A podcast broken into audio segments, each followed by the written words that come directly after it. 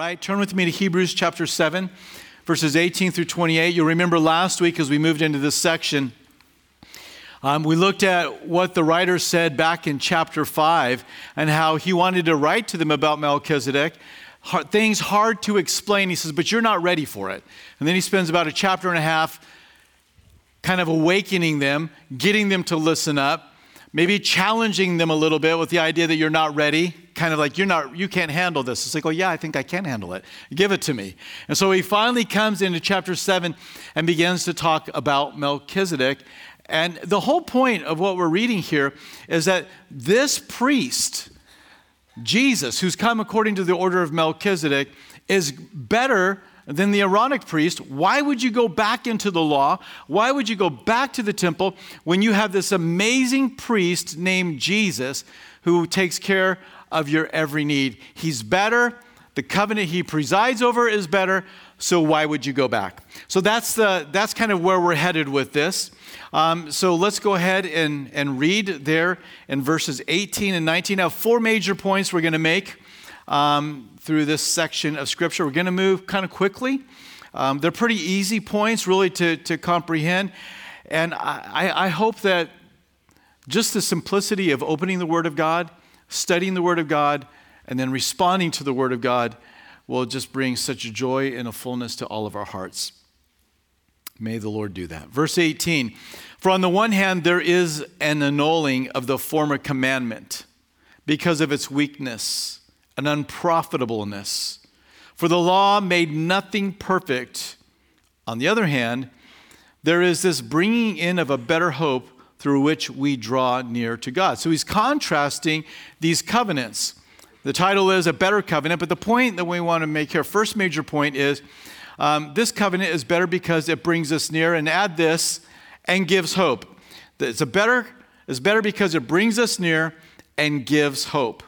Now, he begins there in verse 18 talking about the former covenant, which would be the law of Moses, the old covenant, the covenant that the, the priests of Aaron ministered to. So, his evaluation of it is that this was weak and it was unprofitable. And so, this is why it's been annulled. This is why it's been put away because what the law of Moses did was not to make us perfect. There was a weakness in it. And so he states this quite clearly. And of course, by saying that it's weak, he's not saying that it's evil. He's just saying what we need, that covenant could not do. We needed a better covenant. We needed a better priesthood, and that is found in the new covenant and is found in the person of Jesus.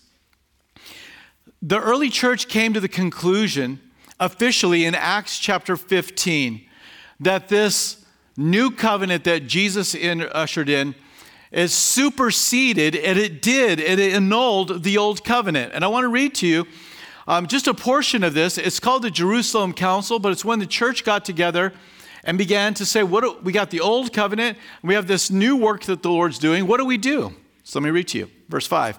But some of the sect of the Pharisees who believed rose up, saying, "It is necessary to circumcise them." and to command them to keep the law of Moses. Now, the apostles and the elders came together to consider this matter.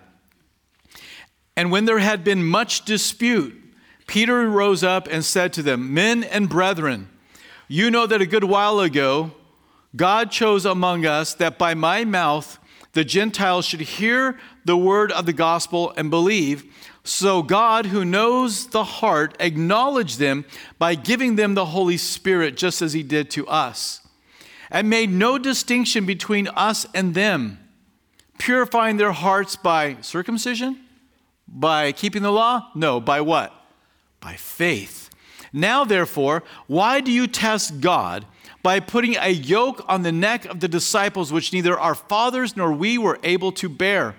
But we believe that through the grace of the Lord Jesus Christ, we shall be saved in the same manner as they.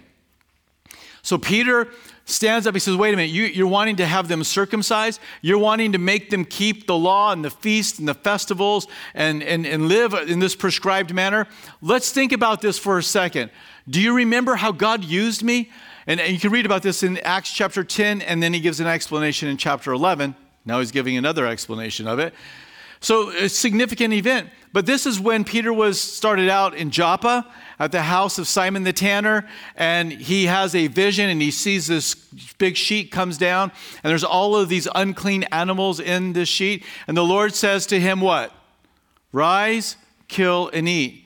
And it happens three times because Peter says, No way, not going to do that. I've never had any of this kind of food. I'm not going to eat that kind of food.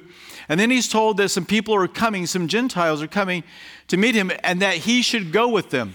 So they arrive, and he travels um, up north, not far, but just right up the coast, and he comes to Caesarea. When he comes to Caesarea, he comes into the house of a Gentile by the name of Cornelius. He was a Roman centurion, not just a Gentile, a soldier. And so as he comes in, um, he he, he says, Listen, I, I was told to ask for you. He says, Well, an angel of the Lord told me that I should come with you. So they're in this meeting and so, Well, we want to hear about Jesus. So Peter begins to preach the message. And while he's preaching, the Holy, they believe in their hearts. So as they're listening, they come to a saving faith. And that saving faith is made known because the Holy Spirit is poured out upon them, and they begin to prophesy and they begin to speak in tongues. And this was a clear indication that that's just like the experience that had happened to Peter and his 120 Jewish friends, brothers and sisters, in Acts chapter 2 when the Lord poured out the Holy Spirit.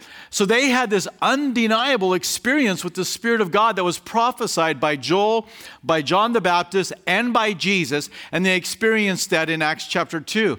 Now in Acts chapter 10, Gentiles who are not circumcised they're not keeping kosher laws. They're not keeping the law of Moses. They have the same experience. But notice what Paul, uh, Peter says. I read it, Acts uh, chapter 15. I'll read it again, verse 11. But we believe that through the grace of the Lord Jesus Christ, we shall be saved in the same manner as they. Kind of reverse there, isn't it? You would almost expect to say, we believe that they will be saved in the same manner as us. But what they're, these were Jews who had been circumcised and had kept the law.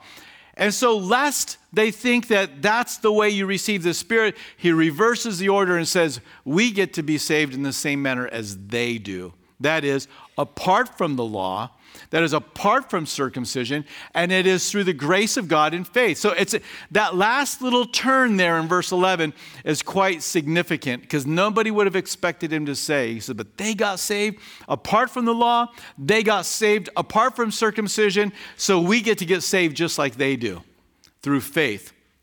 This is what the writer of Hebrews is saying. This covenant, old covenant, the law of Moses was annulled and a new one has come in. So, a couple more verses uh, before we move on to the, the idea of this new covenant and what it brings.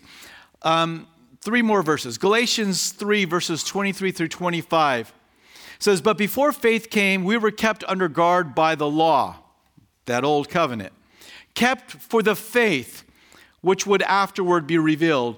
Therefore, the law was our tutor to bring us to Christ. Did, did the law have a purpose? Yeah. It was teaching us you need somebody to save you because you can't do it on your own. That we might be justified by faith. But after faith has come, we are no longer under a tutor. Those that would want to try and go back to the law have not read the New Testament. I mean, you, you can't read the book of Hebrews and come to this conclusion. You cannot read Galatians and come to that conclusion. You cannot read the book of Romans and come to that conclusion. It is so clear that this was a covenant that had its beginning on a date and it ended on a date, and that is at the death, burial, and resurrection of Jesus Christ, and the new covenant came in. Galatians 4 9. But now after those, uh, excuse me, but, at, but now after you have known God, or rather are known by God, how is it that you turn again to weak and beggarly elements to which you desire again to be in bondage? That, that's his description of the law. So, those that want to go back to the law, they want to impose these dietary laws and these feasts in these days, and they say, you must do this and you must be circumcised. The Bible calls this a weak and beggarly system. Now, is it evil? It is not evil. It served the exact purpose that God wanted it to. It foreshadowed the coming of Christ. It provided a, a beautiful way to come and worship the Lord with all the ceremonies and all of these prefigurings of Christ. But what it did, it was a reminder we are sinners and we have to continually sacrifice. And so the law was saying, you cannot be justified through this law. What, what does the Bible say? If you're going to keep the law, how much of the law do you have to keep to be justified? The whole law, 632 commandments. You don't even know what they are. I don't even know what they are. I mean, if, we're, if you're saying you want to keep the law, I think you ought to know what those 632 are so that you don't mess up. And then if you mess up, you're out.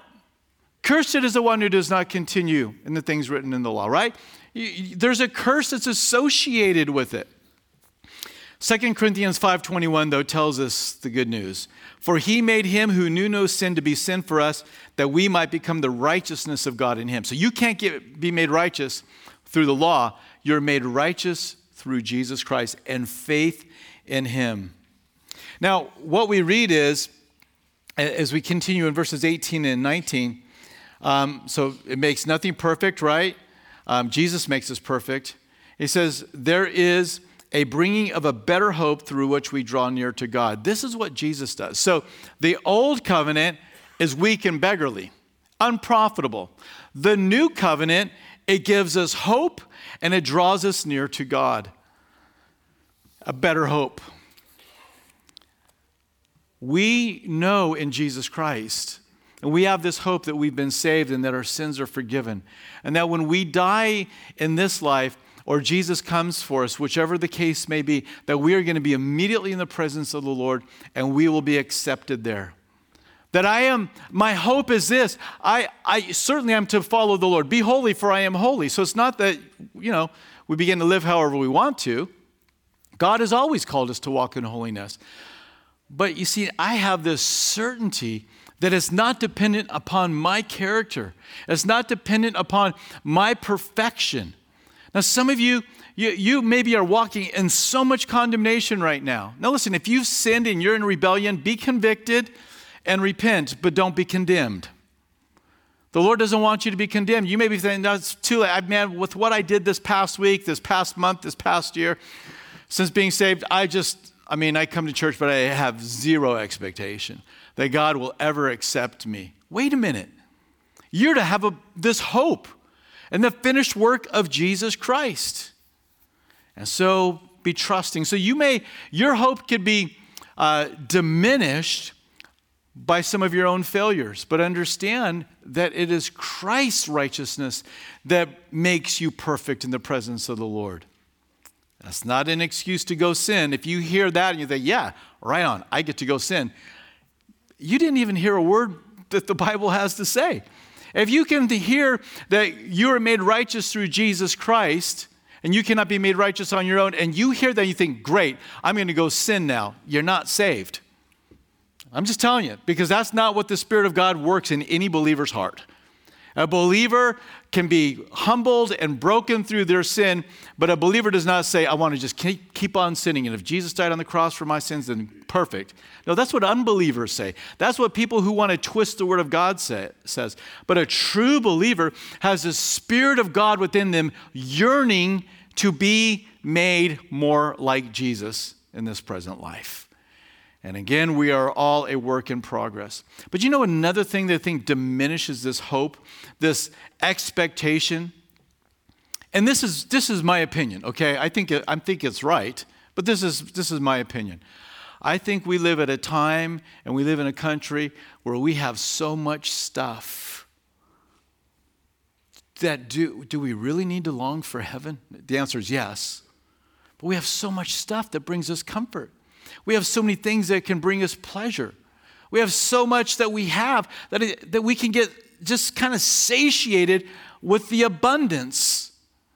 And we don't long for the things of the Lord. Now, listen, if the Lord has, now you might say, well, it's not me. That might be that guy across the room, but that's not me. Well, if you compare us, all of us, to world history and the abundance we have, we have more than at any other time in the history of the world. And even to this day, we have so much. There was a, a story told, and I don't, I wish I had got the quote. But um, this, my wife, Rebecca, she read this to me. She's reading this book about all these Puritans and their writings. And this one, I think as the story goes, this one Puritan man went and he was staying at a house of a very wealthy believer.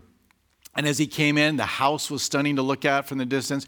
You came in, everything was a beautiful piece of furniture, beautiful, you know, china and all the finest of everything. Now, the person that had it, they're a believer, but the, the Puritan begins to write and says, I don't know how anybody could long for heaven when you are surrounded by so much comfort and so much beauty.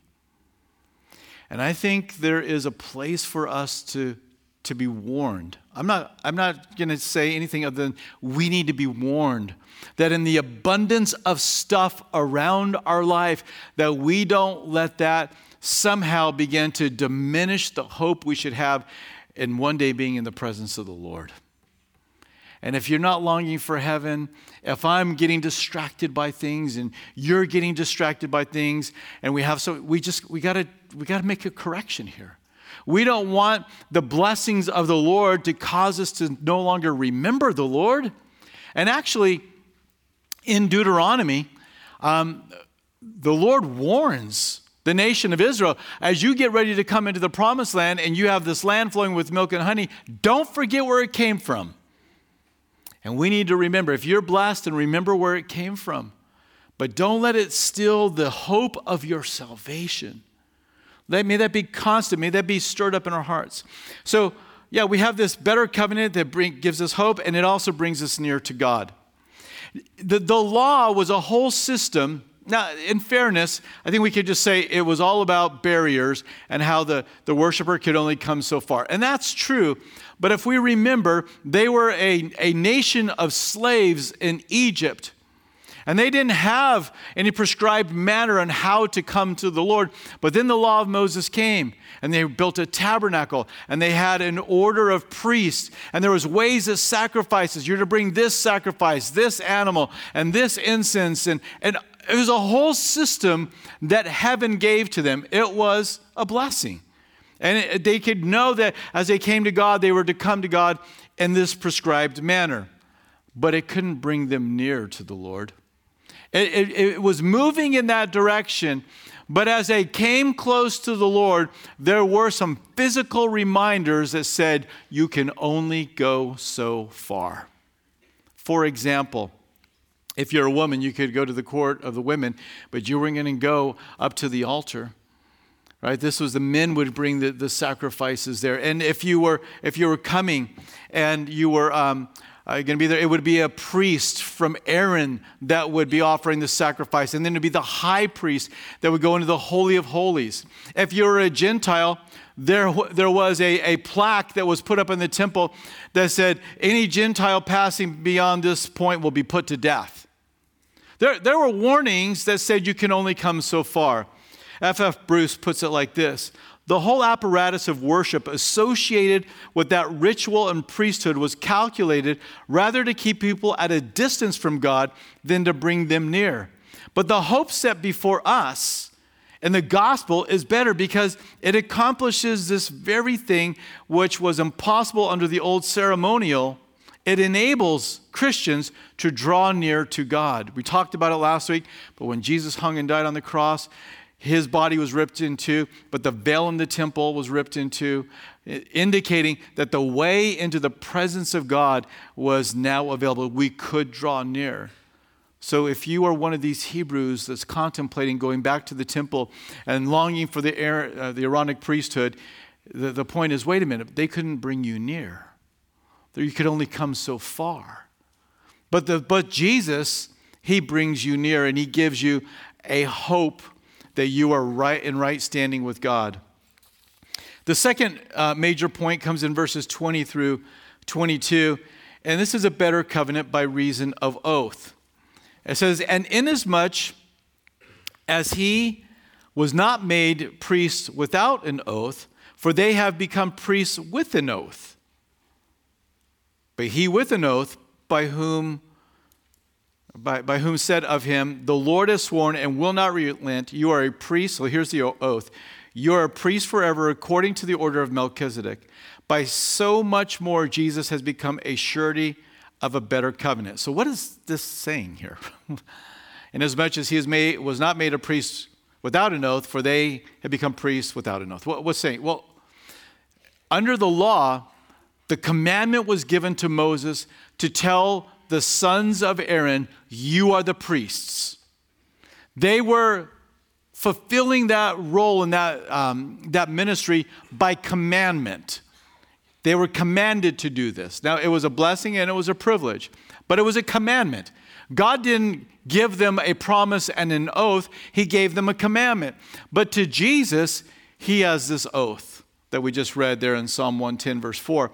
Um, you are a priest forever according to the order of Melchizedek. The Lord has sworn and will not relent. So he gave an oath. The idea is the commandment is good, but the promise with oath is better. And Jesus comes into ministry with both the promise and an oath. And he serves in this way.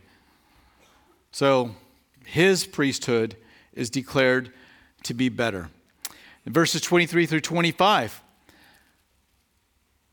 also, there were many priests because they were prevented by death from continuing. But he, because he continues forever, has an unchangeable priesthood. Therefore, he is also able to save to the uttermost those who come to God through him, since he always lives to make intercession for them. So it's a better covenant because of the hope and because we're brought near. It's a better covenant because of the oath that's been made, and it's better because it's unchanging. Now, think, think on this. It's, it's a priest, he's a priest forever. How is that better than the Aaronic priesthood that was not forever? It works like this you have the first high priest who was Aaron, and Aaron was a good high priest, but he made some mistakes, didn't he?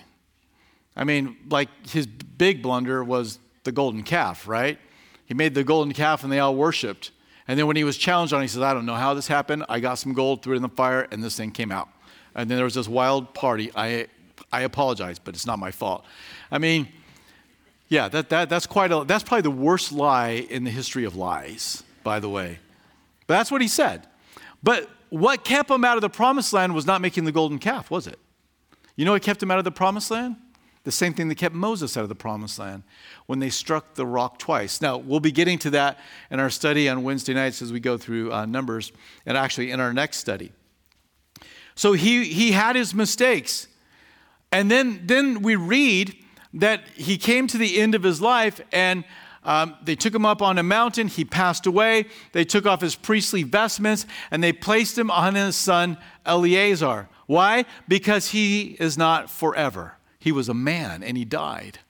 And good news, Eleazar was a good guy. And then Eleazar's son, Phineas, he ended up taking on the priesthood. And so Josephus, a, a secular Jewish historian, um, ancient historian, wrote and said that there were 83 high priests who officiated from Aaron to the fall in 70 AD. Now, that's not scripture, but that gives you a pretty good idea it was one after another after another. 83 men served as high priests. Guess how many high priests you're going to have in the order of Melchizedek? One. You're going to have one. And he's the best one. And he is the one that's always looking out after you. You know, you could have been at a time when you had Aaron's like, oh, he's a good guy. I mean, already made some mistakes, but he was a good guy. And then, well, Eleazar seems good, and you could feel all right about it. And Phineas comes, and you could feel pretty good about it. But what if you were worshiping at a time when Eli, the high priest, and his sons were in order, the next in order to take over? And these guys were, they were terrible. They were womanizing. They were seducing ladies when they came to worship the Lord at the temple Uh, or at the tabernacle, they, when, when they came with their offerings, they were ripping the people off, they were taking their best. And we read in Scripture that people didn't even want to go and worship the Lord anymore because of these guys. So you might be thinking, man, I can't wait for these guys to die. When they're dead, maybe we'll get a better high priest because these guys are a nightmare. And so you would have these different feelings, right? I don't want this guy to go because he's been so good, he's been so faithful. Or maybe you're like, yeah, but the next guy, I think I think it's going to be better under him. But that never enters in with Jesus. Jesus, for all of us in here, we've only ever had in, in Christ, we've only ever had, or in faith, have only ever had one high priest, and his name is Jesus. And when you go to heaven, the first person you're going to see is your high priest, Jesus. Jesus. And a million years into eternity, Jesus is still going to be serving you and ministering to you as a high priest. So it's a better order because it doesn't change. When you have the best one that there could be doing it, you don't want that to change. And that's who Jesus is. He is that faithful high priest.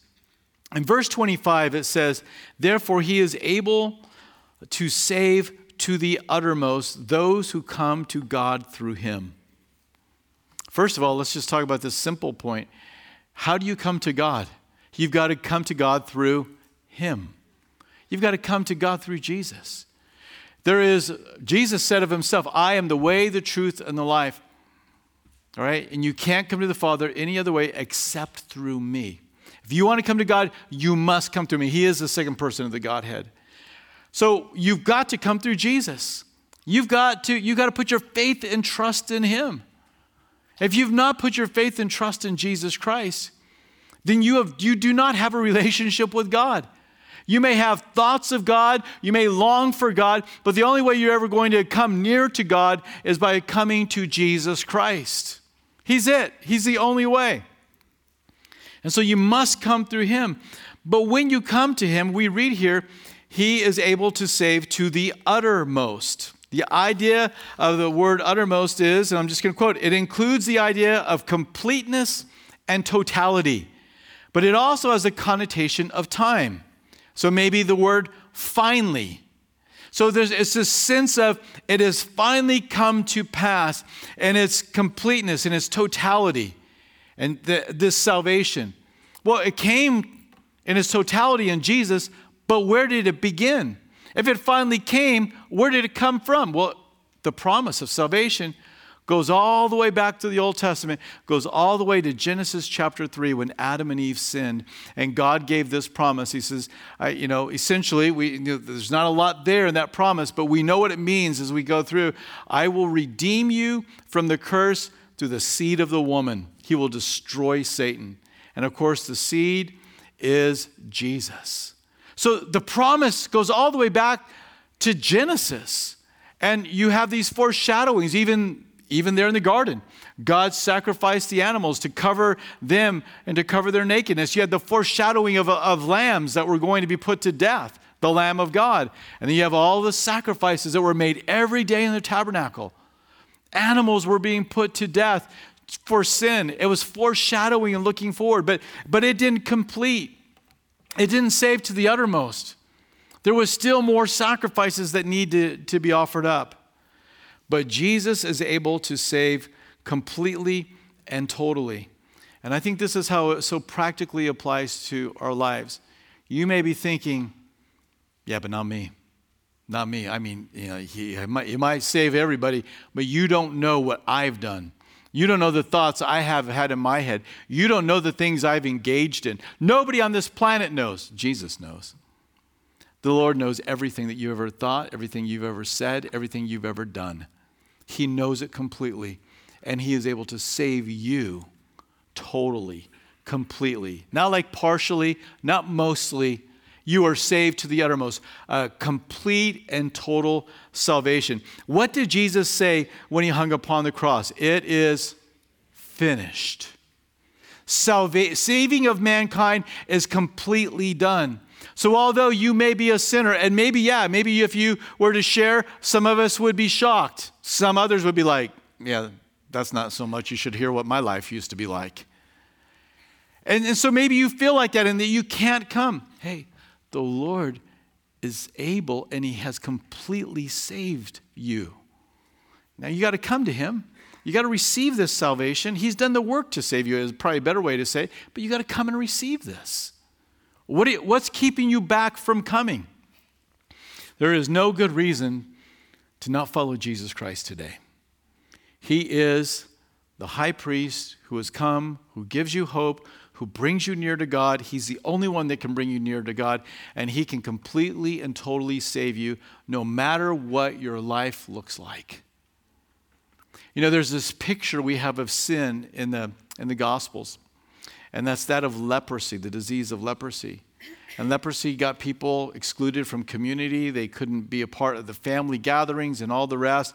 And, you know, back in that day, they would have to announce they were unclean. If they were coming upon a group of people, they would have to begin to yell out, unclean. How humiliating. But it was for the health. I mean, so nobody else would contract this disease. And yet, these people were avoided and not touched, but when Jesus saw them, he would go up to them and he would heal them and he would say, Be cleansed. And they were cleansed completely and totally. Actually, on one occasion, he healed a group of them. And it says, and he told them to go to the priest. He says, and as they were traveling, they began to be healed. Could you imagine what that little journey must have looked like? Hey, I can feel my fingers again, and look at the skin. And they began, there's, this is a, a slow rolling miracle of them being changed. Well, one of them was a Gentile.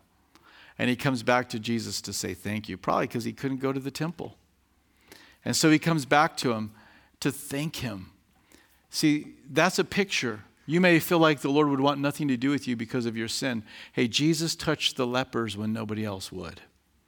And he's willing to receive you. And he died for your sin. So there is no reason to not come to him. The last point is found in verses 26 through 28. And that is, this is a better covenant because he is sinless. Now, he makes us perfect, right? We receive the righteousness of God. But this priest, we're going to read, he is without sin, which is, again, in contrast to the sons of Aaron. Let's read it. For such a high priest was fitting for us, who is holy, harmless, undefiled, separate from sinners, and has become higher than the heavens who does not need daily, as those high priests, to offer up sacrifices, first for his own sins, and then for the people's. For this he did once for all when he offered himself. For the law appoints as high priests men who have weakness. But the word of the oath, right, the order of Melchizedek, which came after the law, appoints the Son who's been perfected forever. We already talked about it. Aaron was imperfect, he, he, he sinned. Eleazar, Phineas, Eli, his sons, these were sinners. And what they had to do when they would come to the temple, they would have to first offer up a sacrifice to kill an animal for their, and cover their own sin. And then, upon covering their own sin, then they could mediate on your behalf, the nation of Israel's behalf, before the Lord and offer up other sacrifices.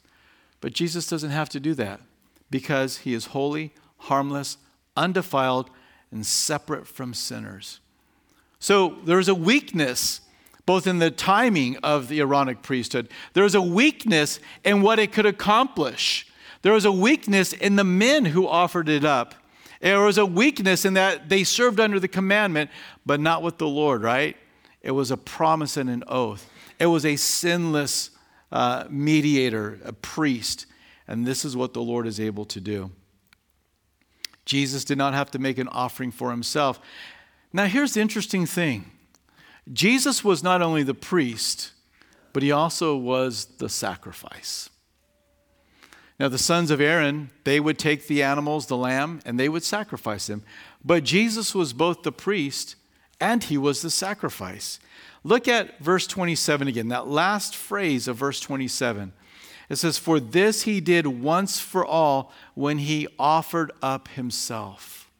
He offered up himself. No, he was arrested. no, no. Yeah, this is how the arrest came. We're here to arrest Jesus. And Jesus says, I am. And you know what happens to everybody who came to arrest him? They all fell down backwards. They're in the presence of God. They dust themselves off off. They get back up and they say, Again, we're here to pick up Jesus. And he says, I am. And they all fell down. This is how they arrested. Jesus said, Nobody takes my life, I lay it down. He willingly went to the cross. And so he offered up himself. He was the Lamb of God. He was the priest of God, but he was also the Lamb of God. And he was sinless, and he was our substitute as he hung upon the cross. You've got to come to Jesus if you want to have eternal life. He is the sacrifice, and he is the priest, and you can't find it anywhere else. Well, I'm a pretty good person. That's not what, what it takes to get into heaven. You got to be a perfect person to get into heaven, which counts us all out unless we come through Jesus. Because if we come through Jesus, He forgives us and He gives us His righteousness. That is transferred, not will be. If you're a Christian, His righteousness has already been transferred to you. Now, listen, sanctification, we are a work in progress, right? The Lord is still working in our lives. But our standing before God is that we are righteous. How righteous? Just like Jesus. That's how righteous you are. And that's what you have to have that level of righteousness to get into heaven. That's why the law was weak. But faith is not weak. Faith grants that to us, and we are able to be perfected. So, the last phrase of verse 28 it says, uh, this came after the law, right? The word of the oath came after the law. Appoints the Son who's been perfected forever. So not only was he perfect in his life, he's, he's the perfect eternal one. And this is who they were thinking about giving up. This is who they were thinking about walking away from. So it's a strong call to say, keep your eyes on Jesus and look nowhere else for salvation. Let's pray together. Father, we want to thank you for this salvation that we have in your Son, that He brings us near, He gives us a living hope, that He changes not. He will always be our faithful high priest. He is sinless and He is a sacrifice. Thank you, Lord. Thank you for this. I spoke about it a couple of times while we were going through this message. If you need to come to Jesus, you've never professed Him as Lord and Savior, you never confessed that you're a sinner in need of forgiveness, right where you sit, quietly in your own heart, you can call out to the Lord and He will hear you and He will forgive you. If you haven't done that, you've got to do that. Why would you not do that? Why would you not come to Jesus who's made such a sacrifice for you? He died for you. Who else would do that for you? Who else would love you like that? Who else would promise you eternal life? It is Jesus and Him alone. Come to Him. If you have come to Him, I pray that that hope is alive in your heart this morning. That the hope of your salvation is something that just burns brightly.